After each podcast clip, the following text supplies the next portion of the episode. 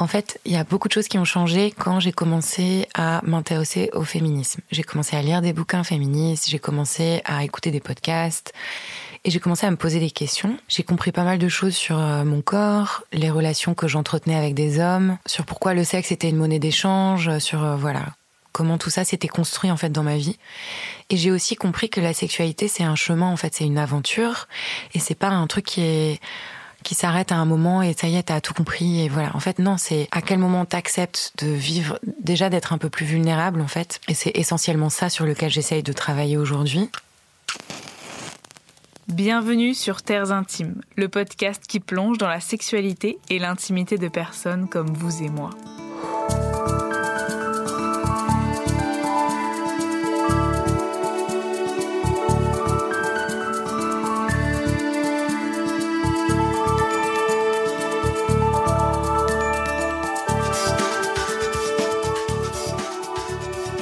Bienvenue dans le nouvel épisode de Terres Intimes.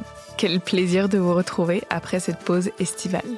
J'espère que vous vous êtes bien reposé, que votre vie intime a été aussi épanouissante que gourmande et que vous avez fait le plein de soleil. Ça m'avait tant manqué de me poser chez moi, d'écrire et d'enregistrer des intros pour vous présenter nos merveilleux invités.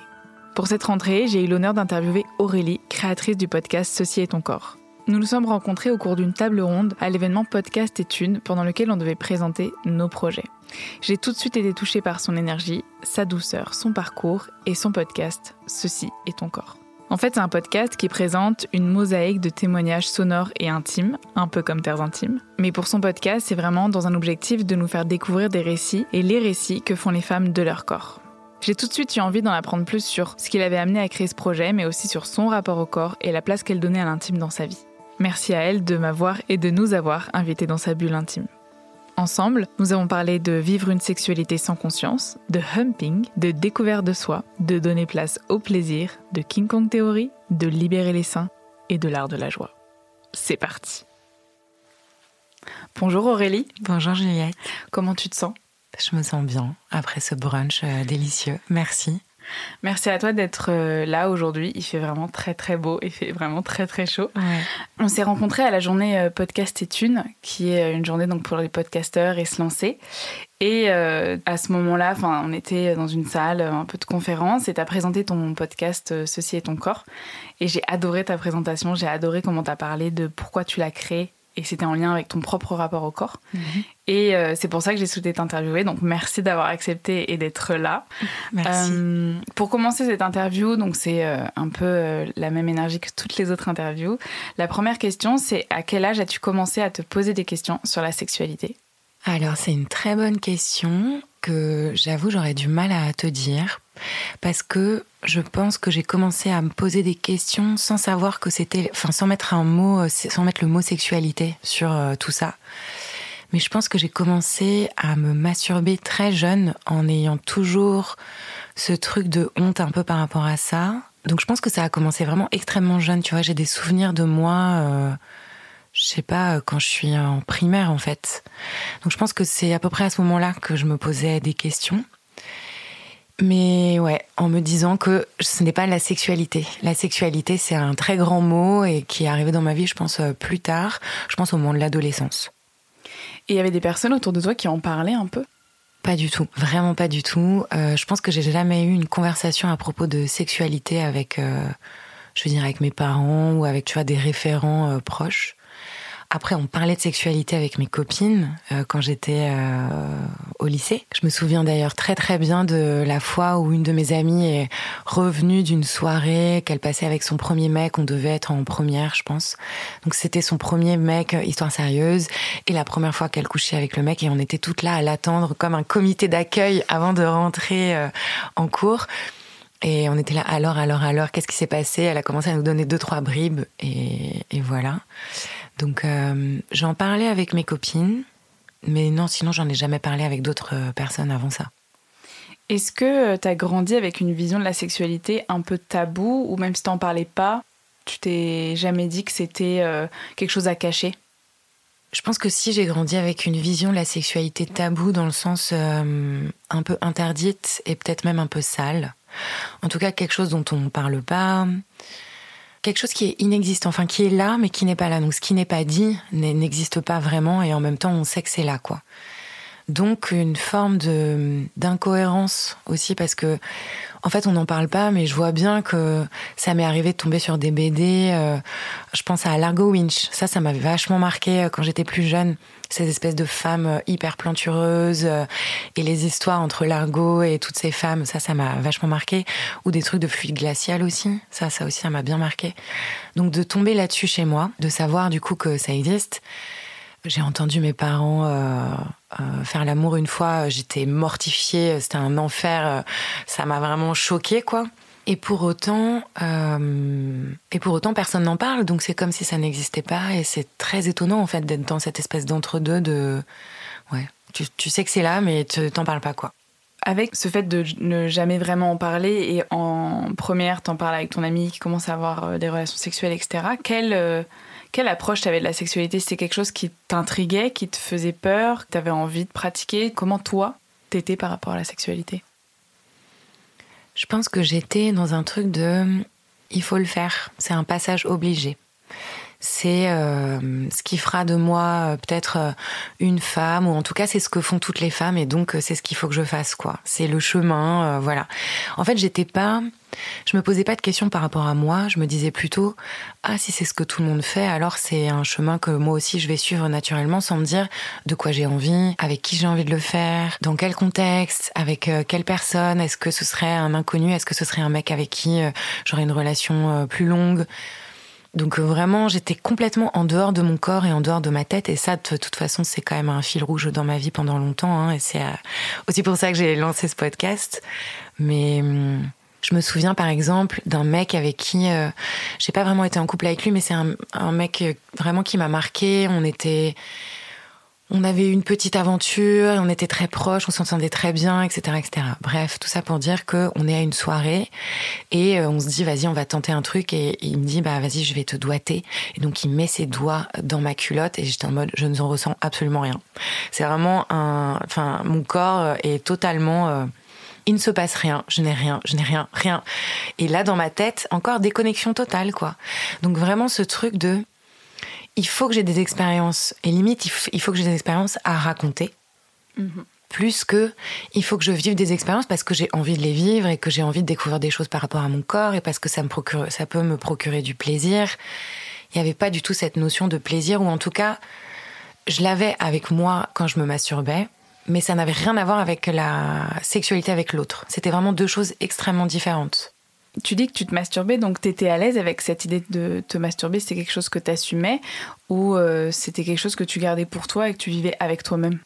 Je pense que j'ai toujours été à l'aise avec le fait de me masturber, mais moi, je me masturbe en me frottant. Je fais du humping.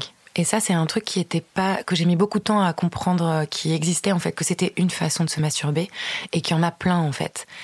Sauf que quand tu vois des femmes se masturber, déjà t'en vois pas beaucoup, et en plus quand t'en vois, elles sont allongées sur le dos avec euh, les doigts euh, dans la chatte ou, enfin voilà. En tout cas, c'est pas la manière qu'on a de représenter la masturbation. Et donc même ça, je me sentais un peu différente et c'était un limite.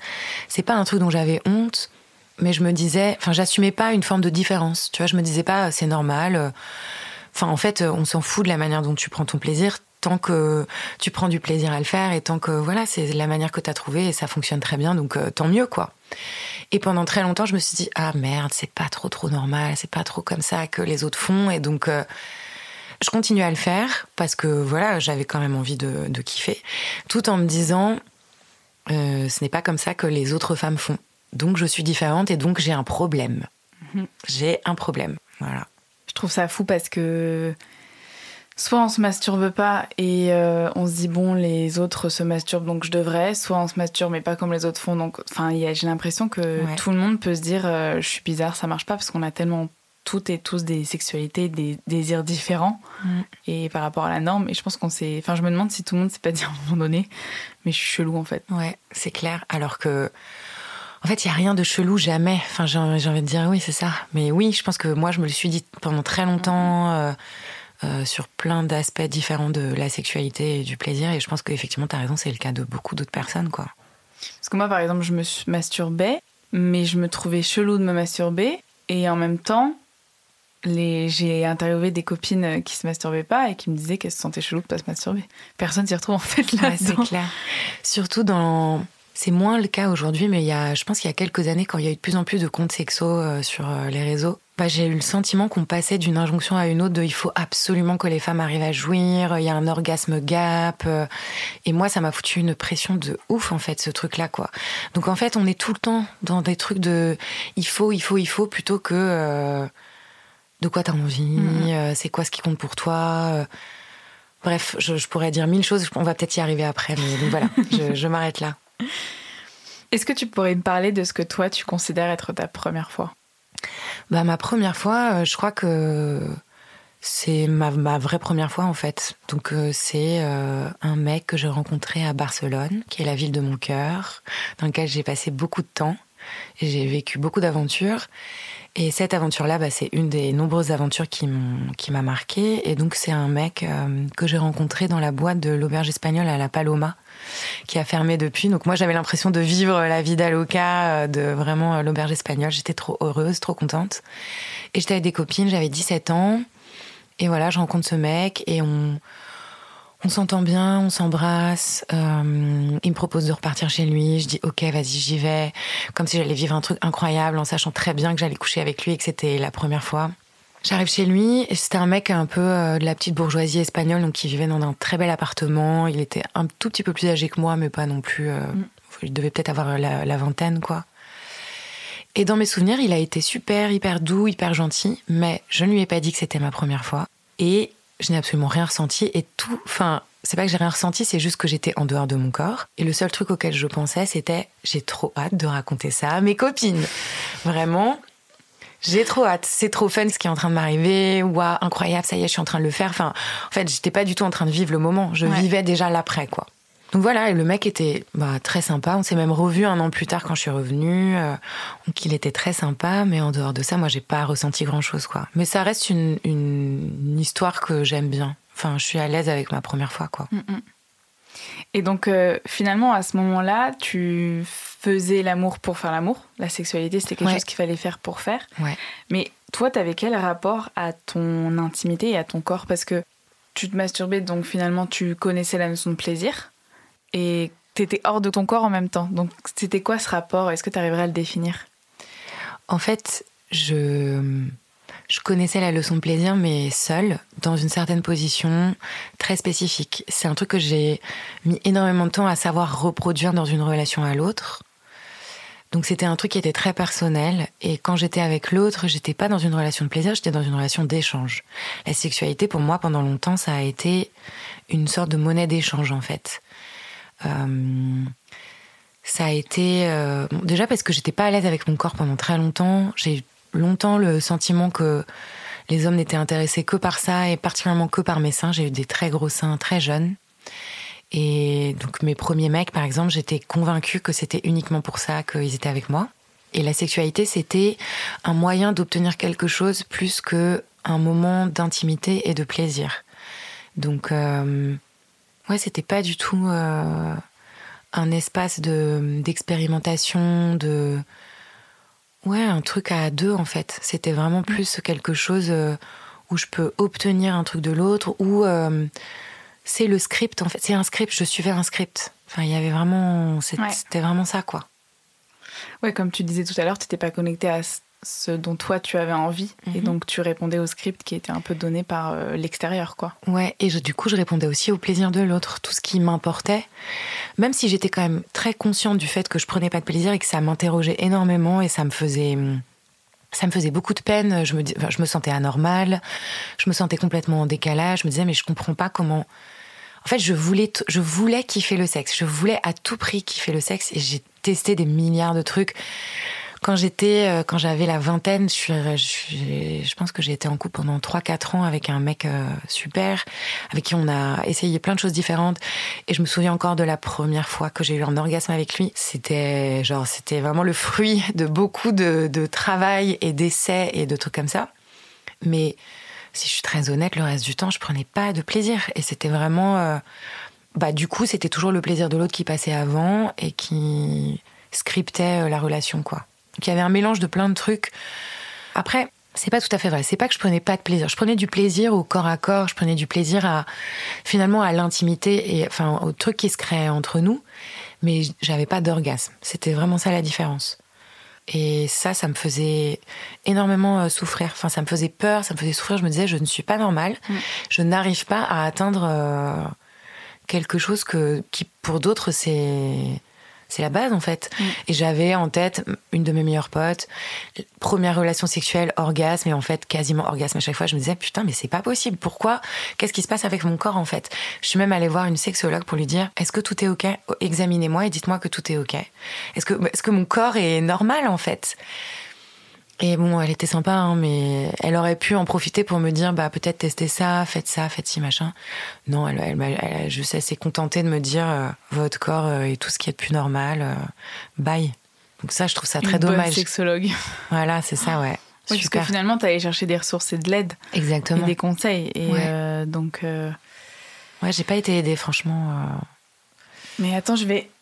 Parce qu'hier, j'ai partagé une story. Et par rapport à ce que tu dis. Ouais. Et la story, c'est le pourcentage de femmes qui ont des orgasmes. Ouais, bah je crois qu'il est encore. Euh... Je crois qu'il est à 12%. En relation hétéro ou en relation euh, hétéro. lesbienne? Ouais. En hétéro. Parce que je crois qu'il y a une vraie différence entre les deux aussi. Oui. Et euh, bon, je trouve plus la story, elle s'est enlevée, mais il y a, oui, il y a vraiment ce truc de. Parce que j'avais vu 12% et je me suis dit, euh, waouh, c'est vraiment euh, l'idée de se lâcher la pression parce que, en fait, ça me parle beaucoup. Il y a deux choses que tu dis qui me parlent beaucoup. C'est que au début de ma propre sexualité et de ce que j'ai pu partager, il y a vraiment cette pression de d'avoir des orgasmes parce que c'est comme si je sais pas ça donnait une valeur ou ça donnait une validation au corps ou à la sexualité. Il y a un truc que tu as dit par rapport au sein, mais je pense qu'on y reviendra euh, tout à l'heure par rapport au podcast que tu as créé.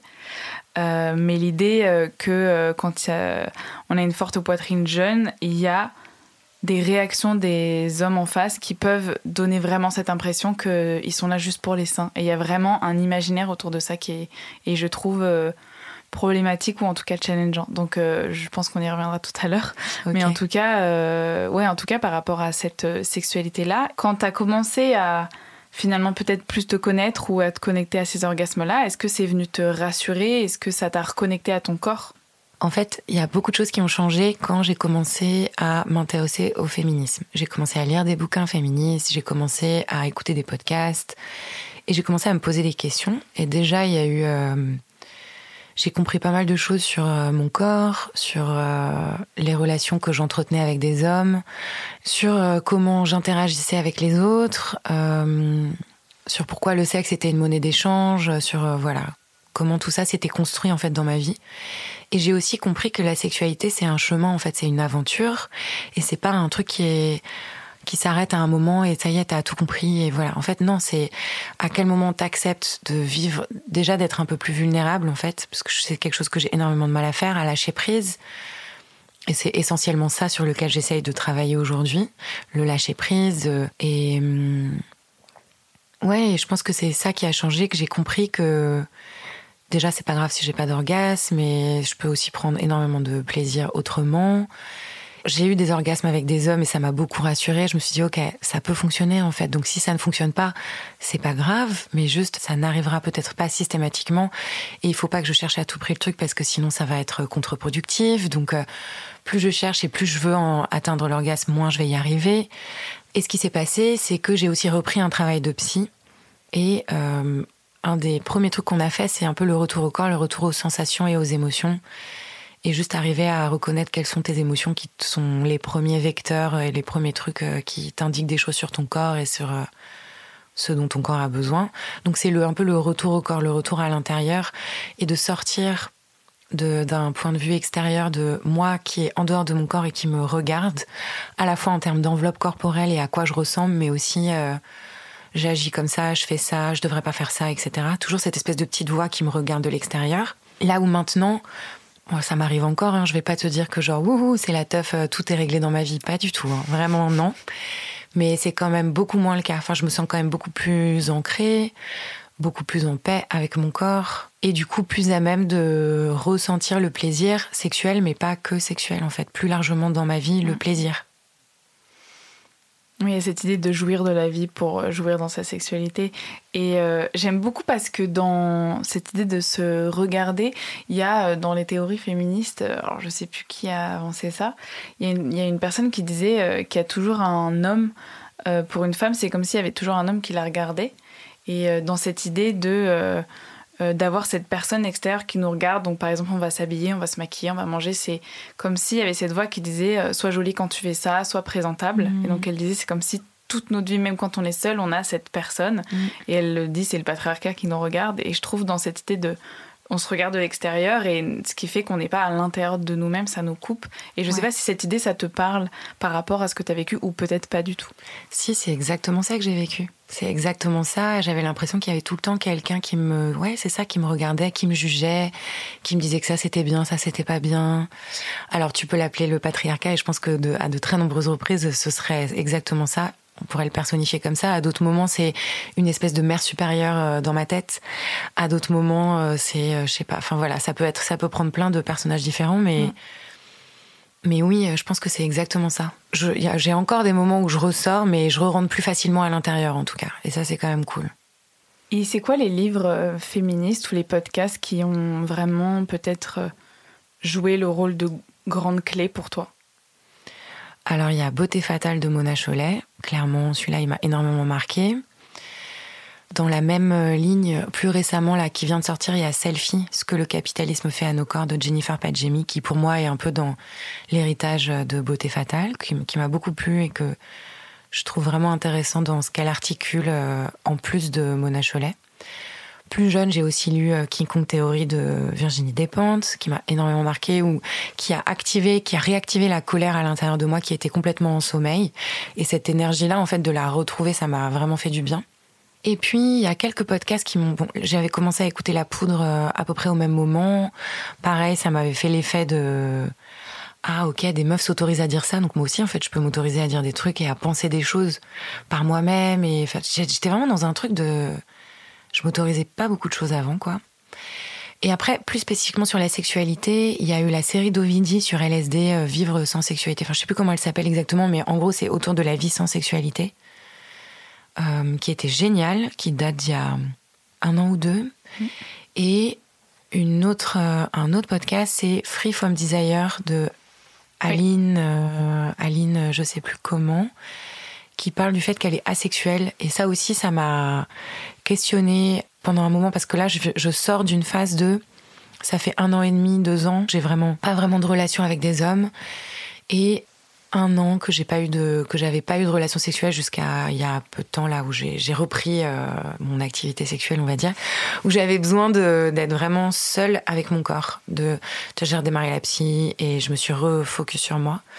Et euh, bref beaucoup de questionnements par rapport à ce podcast que j'ai trouvé génial et qui t'ouvre aussi sur tout un pan de la sexualité que je connaissais absolument pas.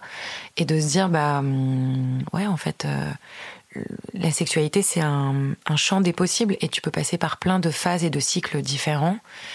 Et voilà et c'est un, grand prisme en fait quoi. Euh, j'avais vu euh, Free From Desire et je me suis dit que j'avais vraiment envie de l'écouter parce qu'il y a vraiment cette idée d'asexualité qui me questionne et que j'aimerais trouver. Donc toi, tu me le conseillerais en tout cas à fond. À 100%. Je trouve qu'il est hyper bien fait. Euh, elle est hyper intelligente dans son approche et dans ce qu'elle partage. Elle est vraiment, c'est non, c'est super. C'est vraiment très bien. Bon, génial. C'est bien, on a des bonnes références pour la suite. Moi, je me souviens juste que King Kong Theory, j'avais commencé à lire ça m'avait mise tellement en colère. J'avais pas réussi à le terminer. Mhm. J'étais un peu plus jeune et euh, j'avais pas euh, l'entourage, on va dire, entre guillemets, pour pouvoir vraiment en parler, exprimer ma colère et j'arrivais pas à la gérer. Je me suis dit, oulala, je vais pas réussir à la gérer. Donc j'ai arrêté et je l'ai terminé il y a, je pense même pas, je l'ai repris il y a 3-4 mois. Mhm. Donc euh, voilà, c'est effectivement, ça réveille bien la colère. Et toi, aujourd'hui, est-ce que tu l'as toujours cette colère ou qu'est-ce que tu en fais ou comment tu dirais qu'elle t'a aidé dans ton chemin? Alors, il y a juste une dernière ref que je suis en train de lire en ce moment qui est vraiment géniale. Si jamais tu l'as pas lu, ça s'appelle L'art de la joie de Goliarda Sapienza. C'est un pavé de 800 pages qui est complètement incroyable. J'en suis au, j'ai lu un tiers et ça m'a complètement retourné le cerveau et c'est l'émancipation d'une femme et notamment sa vie sexuelle et c'est juste euh, un bonheur. C'est tellement bien écrit, c'est tellement, enfin c'est génial, génial, génial. Voilà. Merci. Et pour revenir à la colère, euh, et ben, je pense que ça a été un, la colère pour moi, c'est une énergie de vie et je pense que j'étais en sommeil en fait. Mon corps était en sommeil, euh, tout était en sommeil et donc euh, de réveiller cette colère, ça a été euh, comme du carburant en fait pour pour des projets, pour lancer le podcast, pour je sais pas, m'intéresser à des, des, sujets auxquels je m'intéressais pas du tout avant. En fait, avant, j'étais en survie et la colère, ça m'a permis de me, de me repluguer à la vie, en fait. Il y a vraiment un truc, c'est un peu l'image que j'ai en tête. Mmh. Et puis, c'est ce qui fait que je me sens un peu vivante, quoi. Si j'ai pas de colère, euh, j'ai l'impression d'être, euh, d'être, euh, ouais, d'être comme avant, d'être en sommeil, d'être un peu. Je sais, plus, je sais plus ce que c'était ta question. Je suis désolée. Non, non, mais c'est comment ça t'a servi, en fait. Ah oui, voilà. Ça t'a bah, réveillé. Ça m'a réveillé. Ça m'a vraiment réveillée, quoi. J'ai l'impression d'être, euh, ouais, c'est ça, la belle au bois dormant qui a pas eu euh, le baiser de son prince euh, non consenti, mais plutôt quelqu'un qui est venu la réveiller en mode réveille-toi, réveille-toi, réveille-toi, et que je me suis levée en sursaut, genre putain, mais c'est clair, c'est ça ma vie, vas-y, c'est parti, quoi. Ouais. Et quand tu as eu ce, réveil, entre guillemets, de la belle au bois dormant, et là tu t'es réveillé, tu as décidé donc de te reconnecter à toi, à ton corps, tu as commencé un chemin euh, de thérapie, et euh, ça, ça t'a amené à ne pas avoir envie d'autres relations. Qu'est-ce que ça t'a permis, ces temps de reconnexion à toi-même? Qu'est-ce que ça t'a offert? En fait, euh, ça n'a pas été vraiment un choix, c'est juste ça s'est fait naturellement comme ça. J'avais juste pas l'espace pour quelqu'un d'autre parce que je pense que pendant longtemps, j'ai eu tendance à faire passer l'autre avant moi. Euh, et donc euh, là, c'était trop important pour moi ce moment. En fait, c'est un moment où j'ai quitté mon job et j'ai commencé à ma vie, elle a complètement changé. Et il a fallu que bah, j'ai vraiment eu envie de me faire aider euh, d'une psy en me disant ok là j'ai tous les petits trucs que j'avais mis sous le tapis, c'est le moment de les ressortir et de de m'occuper de tous ces trucs là parce que je peux pas continuer à les traîner encore pendant dix ans. Là, faut faut faut que j'avance en fait, faut que j'arrive à avancer. Et donc ça a été un moment où euh, je me suis fait passer en premier versus les autres. En fait, je pense que pendant très longtemps, le truc principal qui m'a préoccupé, c'est ma vie sentimentale, c'est euh, l'amour, on va dire. C'est le récit romantique. Ça a été le focus de ma vie pendant très longtemps et j'avais l'impression d'être systématiquement en échec. Je cherchais un mec, je cherchais un mec, je cherchais à être en relation avec l'autre, je cherchais à voilà à avoir quelqu'un dans ma vie. Et plus je cherchais, et moins ça marchait jusqu'au moment où j'ai dit vas-y stop fuck euh, ça marche pas euh, enfin c'est pas que ça marche pas mais juste euh, je vais essayer de déplacer mon attention vers autre chose et ça s'est fait naturellement vers bah voilà où est-ce que je veux amener ma vie qu'est-ce qui est important pour moi qui je suis vraiment au fond etc de me poser des questions.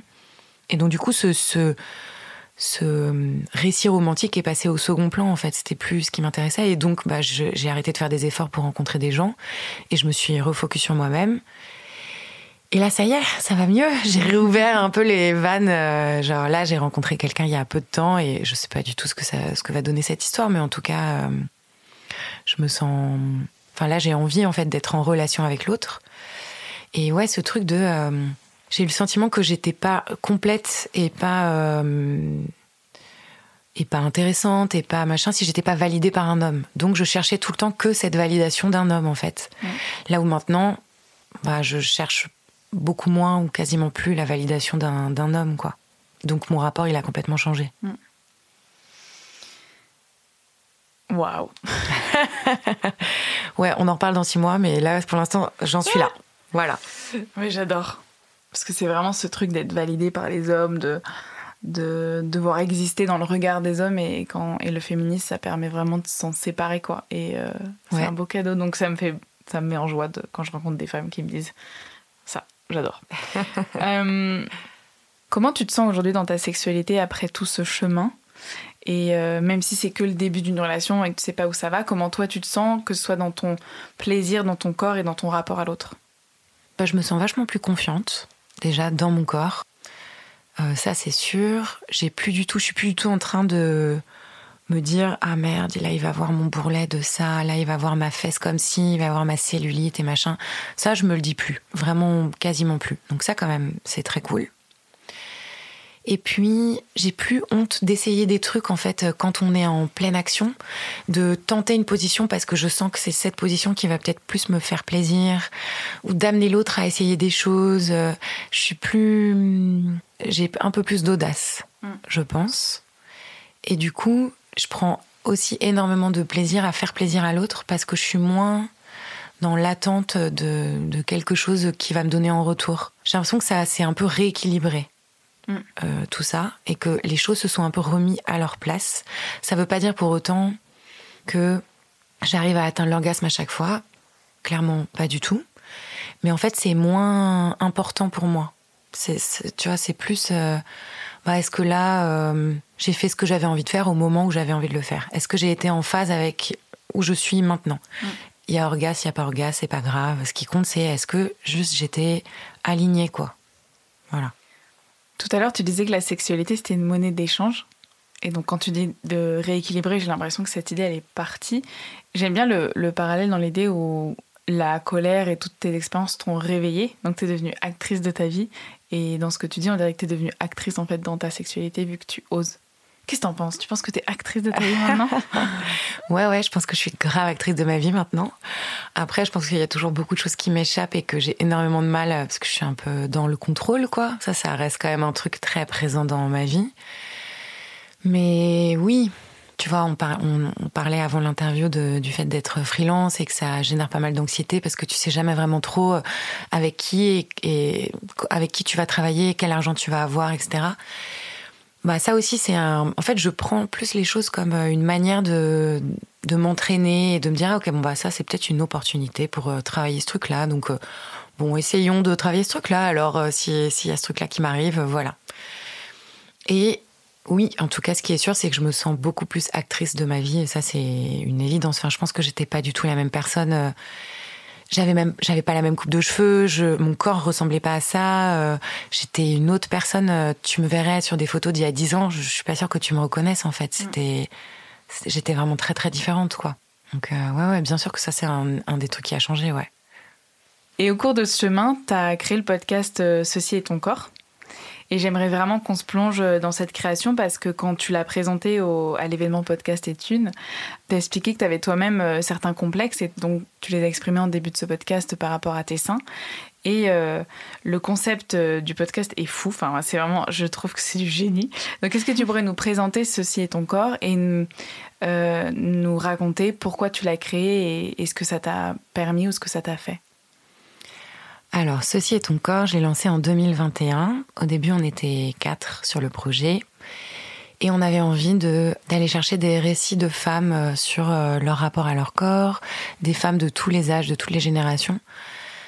En se disant que, euh, enfin moi en tout cas, ce que je me disais moi, c'est que je me suis toujours sentie déconnectée avec mon corps. C'est ce que c'est ce que c'est ce qu'on se dit depuis le début. J'étais vraiment un peu comme genre en sommeil quoi. J'étais pas du tout connectée. Enfin mon corps était pas un lieu de d'expérimentation, de plaisir, de tout ce que tu veux. Et c'était encore une fois plus une, enveloppe euh, corporelle qu'autre chose. Euh, et donc je me sentais mal dans mon corps et j'avais besoin d'aller chercher des histoires en fait, de voir comment les autres vivaient dans leur corps, qu'est-ce qui se passait pour elles, est-ce qu'on partage les mêmes choses ou pas, est-ce que je suis seule, est-ce que what the fuck en fait, pourquoi pourquoi j'en suis là, tu vois. Et donc euh, voilà, j'ai commencé par euh, mes copines, mes sœurs, euh, et puis j'avais envie d'offrir un espace aussi d'expression sur ce sujet où, qui est ininterrompu, où vraiment les femmes elles peuvent venir déposer leurs mots, donc un espace aussi où ça ça fait toujours du bien, je trouve moi, de, de raconter son histoire et de la déposer et de l'offrir aussi à l'autre derrière. Il y a un côté un peu, il y a un truc qui soigne, je trouve, dans cette démarche là. Et voilà, et j'ai lancé ce podcast parce que pas parce que c'est trop important de parler de ces sujets-là en fait, parce que les femmes sont encore trop définies par leur corps et que pour autant elles sont définies par les autres et pas par elles-mêmes et que c'était ça qui m'importait. Et hum, ça m'a ça m'a changé. Enfin vraiment ça m'a changé, ça m'a bah déjà ça a marqué le début d'une nouvelle phase dans ma vie. Je me suis sentie beaucoup moins seule. J'ai l'impression que tous les mots de toutes ces femmes, euh, euh, tous ces mots, ils m'accompagnent. J'ai, je me sens comme tissée en fait de toutes ces expériences et comme si hum, j'avais créé euh, l'espèce de toile d'araignée dont j'avais besoin autour de moi pour bah, me sentir entourée. même si j'ai, enfin, j'ai des amis, je suis entourée, mais je sais pas, c'est pas la même chose. Là, il y avait vraiment un truc par rapport au corps euh, très spécifique. Et puis le corps, en fait, c'est un peu le début de tout. Et c'est l'occasion de parler euh, de, d'énormément de sujets très vastes qui nous traversent et tous ces cycles, ces aventures euh, qui sont tout le temps liés au corps, en fait. Tout est lié au corps, je trouve. Donc c'est un peu le point de départ de beaucoup de choses dans nos vies. Et voilà. Qu'est-ce que ouais non Est-ce et voilà. que tu pourrais raconter le concept des saisons? Oui, bien sûr, c'est vrai. Donc ceci est ton corps. En fait, c'est chaque saison est autour d'une partie du corps, comme une clé d'entrée vers euh, l'histoire des femmes. La première saison, c'est les seins. J'ai choisi les seins parce que moi, c'était mon plus gros complexe et que j'avais besoin d'aller comprendre et expliciter des choses avec d'autres femmes. Et hum, la deuxième saison est autour du ventre et la troisième que je suis en train de diffuser est autour des fesses. C'est vraiment, euh, ouais, c'est vraiment les, c'est ça, la clé d'entrée vers euh, l'histoire euh, des femmes. Et je sais pas s'il y aura d'autres saisons vers. j'ai envie de faire la peau, j'ai envie de faire les cheveux, et j'ai plein d'autres idées, d'autres envies, mais on verra. Ça va se construire petit à petit. Exactement. Et j'aimerais qu'on parle de cette, si c'est ok, de ce rapport à la poitrine, parce que je, pense que c'est ça qui, quand je t'ai rencontré, et je t'ai rencontré, euh, chacun présentait son prénom et son podcast autour du cercle, et donc tu as parlé de la poitrine, et moi c'est vrai que c'est quelque chose, euh, je crois que j'en ai parlé dans un autre épisode, où euh, je dis que j'ai besoin d'une attention, aujourd'hui encore dans ma vie, d'une attention très particulière sur ma poitrine, parce que j'ai eu énormément ces sensations que c'était seulement ça qui créait un peu un radar ou qui créait du désir et je me suis souvent sentie réduite à ma poitrine. Et aujourd'hui, même avec les personnes que j'aime et en qui j'ai confiance, je sens que j'ai besoin d'une présence et d'une conscience particulière sur ça. Et euh, je me suis demandé, enfin je me demande euh, si toi, tu pouvais un, peu nous parler de ce que tu as pu ressentir, ce que tu as pu vivre et aujourd'hui, avec ce cheminement, ce que tu, s'il y a des choses qui ont changé en fait dans ton rapport à ta poitrine? Alors, moi, j'ai eu des seins très jeunes. J'étais une des premières, je pense, en cinquième. J'avais déjà des seins qui étaient assez gros. Et je pense que quand t'es jeune comme ça, les, les petits, les petits garçons, les petits ados, ils deviennent complètement ouf. Et j'ai, effectivement, comme toi, j'ai eu énormément d'attention très jeune sur cette partie-là de mon corps que j'ai pas du tout assumé en fait. Il y a eu un- une espèce de switch de regard, même des mecs dans la rue. euh, et en fait, avait comme une dissonance totale entre euh, qui j'étais, donc une enfant, hein, clairement, hein, et euh, ce que mon corps euh, renvoyait comme image. Et ça, j'en ai vraiment beaucoup souffert à l'adolescence. Ça a été hyper difficile. Et je pense que pendant très longtemps, je suis restée cette espèce de jeune ado dans mon corps euh, versus le regard de l'autre qui me sexualise, qui euh, me voit comme un objet sexuel parfois, ou en tout cas comme une source de plaisir ou machin. Là où moi j'étais comme en, retard de développement en fait par rapport à tout ça. Enfin, c'est pas un retard de développement, mais comme en décalage total avec tout ça. Je n'étais pas une femme en fait. J'étais vraiment une enfant ou une ado quoi. Et donc euh, ça vraiment pour moi tout s'est concentré au niveau de la poitrine. Au-delà de ça, ils étaient gros, ils tombaient. Euh, J'étais hyper complexée par leur forme. Euh, J'osais pas, tu vois, mettre des hauts sans soutif alors que j'en rêvais parce que dans toutes les pubs de maillot de bain ou de lingerie, bah tu vois que des femmes avec des petits seins plutôt ronds, Mhm. les petits tétons qui pointent vraiment bien ronds, les petites pommes en fait. Et ça, Camille Froide-Vaumétrie, euh, la philosophe, euh, en parle extrêmement bien dans son bouquin euh, Saint en quête d'une libération. Mm. Et donc, ouais, vraiment, c'était ce truc de euh, mes seins ne ressemblent pas à la norme, mon corps ne ressemble pas à la norme, donc je suis différente et donc euh, mon corps n'est pas valide. Là où, en fait, quand tu me regardes, enfin, je veux dire, euh, bon, voilà quoi. Mais pour autant, euh, c'est c'est ouf le mal-être que ça a pu me procurer pendant vraiment très très longtemps, quoi. Et à quel point, je pense que je me suis empêché beaucoup de choses à cause de ça, et c'est quand même ouf ce qu'on s'empêche de faire, enfin ce qu'on, ce que moi je me suis empêché de faire. Je ne peux pas parler pour les autres. Et j'ai décidé, euh, un peu par hasard, mais pas vraiment par hasard. Il se trouve que ma sœur avait rendez-vous chez une chirurgienne esthétique. Bref, j'en ai profité pour aller voir euh, cette chirurgienne aussi, un peu en me calant sur le même rendez-vous. J'avais un sein qui avait un bonnet de différence avec l'autre. Donc, il y en avait un qui était beaucoup plus gros que l'autre. En fait, c'est très commun. Ça concerne, euh, je crois, deux tiers des femmes euh, à plus ou moins grande échelle. Je ne le savais pas. Je vais voir cette chirurgienne et je lui dis, bah voilà, machin, est-ce que, nanana, est-ce qu'on peut pas, enfin, je sais pas. Je lui montre mes seins en disant, dites-moi. Genre, dis juste dites-moi, tu vois. Comme la sexologue. Exactement. En me laissant complètement emporter et en, me remettant complètement entre ses mains, encore une fois, parce que voilà, j'étais pas actrice, j'étais plutôt très passive dans la majorité de mes relations et notamment les relations avec le corps médical. Et donc elle me dit ah bah ah bah c'est super, vous avez euh, une taille euh, un, bonnet d'écart et donc ça peut être pris en charge par la sécu si jamais vous voulez vous faire opérer et tout. Je fais ah OK, génial. Et bah go, allons-y, euh, je me fais opérer. Très bien. Donc rendez-vous est pris pour dans quelques mois d'après. Bon, elle me prépare mais sans me préparer. Moi, je me prépare mais sans me préparer. L'opération arrive. Je sors de l'opération. Je suis contente, mais une douleur, une douleur, meuf, mais vraiment hardcore. Ça a mis deux mois. Vraiment, la douleur était assez dure.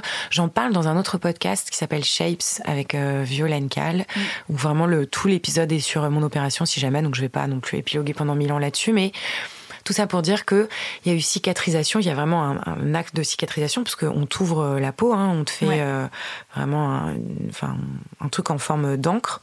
Et j'ai eu le sentiment de cicatriser et en même temps de, de cicatriser à la fois ma peau, mais aussi ma relation avec mes seins qui s'est cicatrisée. Et donc Aujourd'hui, mes seins sont pas du tout parfaits. Ils sont encore trop gros à mon goût. Je pense que j'aurais dû les, faire réduire encore un petit peu parce que l'idée de l'opération, c'était réduction et on les remonte et on les met à la même taille. Et euh, bref, tout ça pour dire que je les trouve pas euh, incroyables ni quoi que ce soit, mais pour autant, voilà, maintenant juste ils font partie de moi. J'ai des cicatrices et c'est comme ça en fait, c'est mes seins et et tout ça pour dire que Aujourd'hui, euh, je les je les kiffe en fait. Je les kiffe mes seins et genre il euh, y a plus enfin c'est plus un truc de plaisir pour moi un peu que mm. j'ai moins ce truc de j'ai moins peur que les autres accordent autant d'attention à mes seins. En fait, moi, je les trouve trop beaux.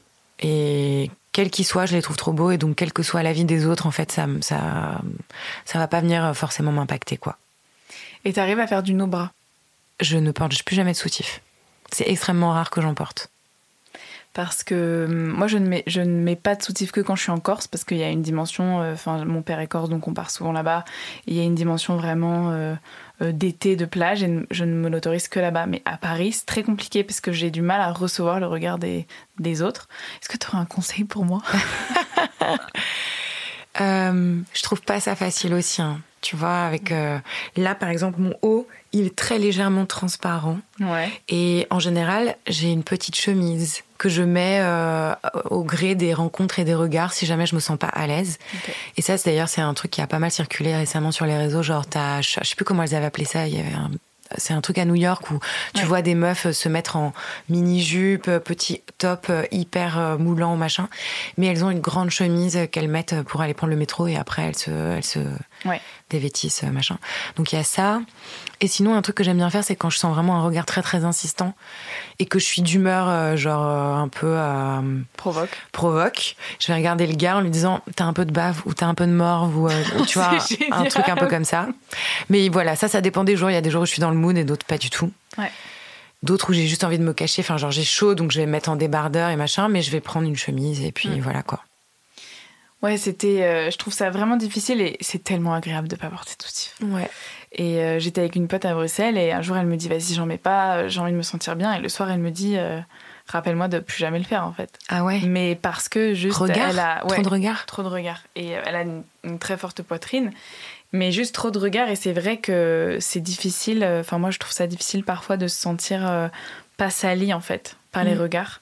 Et ça demande toujours un moment de, enfin, littéralement de, je rentre chez moi, je prends une douche et j'ai l'impression qu'on m'enlève quelque chose, enfin, qu'il y a quelque chose qui s'enlève. Et euh, donc merci pour le type de la mort parce que c'est vraiment un très bon tips. Et effectivement pour la chemise j'avais vu pour New York euh, de elles mettent des grands euh, t-shirts et ça m'a fait penser à moi quand j'étais petite et que je sortais en, en legging à une soirée et que j'enlevais mon legging dans la cage d'escalier avant d'arriver. Ouais, non mais c'est ça, on est obligé de se protéger quand même dans l'espace public et c'est pour ça que je, enfin, je te dis moi il y a des jours où je me sens, euh, vas-y je me sens d'attaque et rien à foutre, euh, je mm. vais défoncer les mecs qui me regardent avec leur regard un peu sale et un peu pervers et tout, et d'autres jours où je suis pas du tout dans ce mood-là en fait et dans ce cas bah, je mets je vais plus euh, cacher un peu plus mon corps quoi. Mm, mm. Donc je trouve que c'est aussi dans quel état d'esprit t'es et dans quelle énergie tu te trouves quoi. De quoi on a envie toujours, c'est bah ouais. soit le plus important. Il me reste deux petites euh, questions, peut-être trois même. Euh, comment est-ce que tu prends soin de ton corps aujourd'hui? Alors, euh, comment je prends soin de mon corps? C'est une bonne question. Ça dépend des moments, mais il y a quand même des, récurrences que j'ai mis en place depuis quelques mois et qui me font vraiment du bien. Déjà, quasiment tous les matins, je me mets de l'huile. Et ça, je kiffe trop. Genre, euh, déjà parce que je, genre, mon corps est doux et que je kiffe, mais aussi parce que c'est un moment vraiment avec moi. euh, voilà, c'est un moment de- d'apaisement ou c'est un moment de. Enfin, je prends. Franchement, ça prend cinq minutes et je prends vraiment cinq minutes et ça, je le faisais pas avant. Limite, ça me faisait chier et maintenant, c'est un moment de plaisir, donc ça, c'est cool. Et puis, j'ai aussi décidé de m'offrir un soin, quel qu'il soit, tous les trois mois, à peu près. Chaque changement de saison. Mm. Ça peut être un massage, ça peut être un soin du visage, ça peut être. euh, une expérience autour de la danse, enfin voilà, ça peut être un peu tout et n'importe quoi, mais de faire un truc avec mon corps, quoi. Mm. Et puis, je danse aussi beaucoup plus. Chose que je faisais pas du tout avant.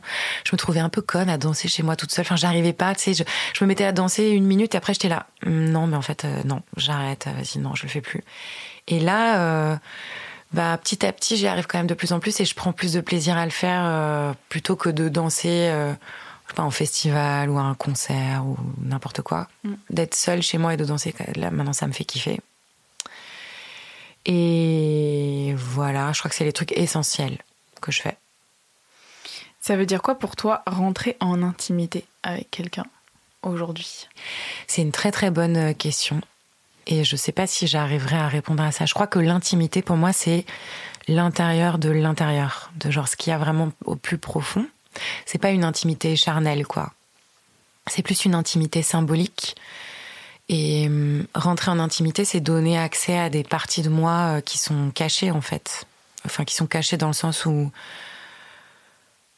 c'est même peut-être euh, révéler, me révéler des choses à moi-même avec quelqu'un d'autre ou euh, en tout cas c'est partager quelque chose de très vulnérable. Il y a un, côté vulnérable dans l'intimité pour moi. Et tu vois, pendant longtemps, la sexualité pour moi c'était pas tant un espace d'intimité que ça. Je le, je le banalisais un peu. Et là, je pense que j'essaye de le, c'est pas de le sacraliser. Je veux pas que ça devienne sacré, mais de de le revoir comme un moment un peu spécial, quoi. Là où avant, c'était comme si mon corps avait pas trop de valeur et du coup, je le, je le bradais un peu à tout va. Et là, maintenant, c'est quand même moins le cas. Donc, il y a à la fois l'intimité que je peux partager avec quelqu'un dans un moment charnel de sexualité, mais il y a aussi, euh, ouais, juste la vulnérabilité, en fait, dire des choses très intimes, enfin, que, tu vois, j'ai eu un moment comme ça la semaine dernière avec mon meilleur pote et franchement, c'était c'était trop enfin c'était trop important pour moi quoi de pouvoir partager des choses euh, très intimes euh, comme ça quoi. Mm. Voilà. Et ma dernière question, c'est enfin, c'est qu'est-ce que tu dirais à la toi d'il y a 10 ans? Oh waouh. Qu'est-ce que je lui dirais Euh, Je dirais ça va aller. T'inquiète. ça va être un peu dur, mais ça va aller. Il faut juste que tu t'accroches et hum, et voilà. Franchement, je dirais juste ça quoi. Genre, je suis avec toi, ma vieille. Vas-y, je te prends par la main, on va y aller quoi. Et euh, t'es contente aujourd'hui de là où t'en es, quoi, Ouais, par grave. rapport à ça Je suis très très contente. Euh, je mesure encore le, je mesure euh, le chemin que j'ai parcouru et je mesure tout le chemin que je veux continuer à parcourir aussi, tu vois. Oui. C'est pas du tout. euh, je suis pas en mode euh, ouais, ça y est, j'ai fini, c'est bon, je suis bien. euh, non, non, non, j'ai encore trop de choses à bon, à découvrir, mais aussi à, je sais pas, je trouve pas les mots. J'ai pas envie de dire à améliorer, mais à je sens que je suis dans pas encore un alignement euh, 100%, qu'il y a encore des trucs que je peux ajuster. Ouais, à découvrir. Ouais. Tout à l'heure, tu disais que la sexualité, c'était un chemin, une aventure. Et tu disais aussi que tu as créé ceci et ton corps, parce que pour toi, à partir du corps, on peut partir de tout. Et moi, j'ai créé des intimes parce que je trouve qu'à partir de la sexualité, on peut parler de tout. Ouais. Et euh, j'aime trop me dire que enfin, la sexualité est un chemin, une aventure, et la vie est un chemin, une aventure, et donc il reste plein de choses à découvrir. Quoi. Mm, ouais, je suis carrément d'accord avec toi. J'ai hâte de voir ce que sera ma sexualité dans 10 ans. Et je pense qu'elle ne va être que de, de mieux en mieux, en fait. Mm. Je pense que là, j'en suis à, un- un- limite le début, tu Mm. vois. Comme si ma vie, elle avait démarré il n'y a pas si longtemps que ça, en fait. Ouais. Merci beaucoup, Aurélie. Merci à toi, c'était super. Merci à toutes et à tous pour votre écoute. J'espère que ce nouvel épisode de Terres Intimes vous a plu. Si c'est le cas, n'hésitez pas à laisser 5 étoiles et aussi à laisser un commentaire parce que ça aide beaucoup. Si vous souhaitez participer à un cercle de parole autour de la sexualité, je vous invite à suivre le compte Instagram Juliette fait la révolution sur lequel je partage toutes mes actualités. Merci à Théo Carlinet au mixage son, Déborah Nobel pour le portrait d'Aurélie, Didier Benetti pour la musique, et un grand merci à vous pour votre écoute, votre soutien et vos bonnes ondes. À très bientôt pour un nouvel épisode de Terres Intimes.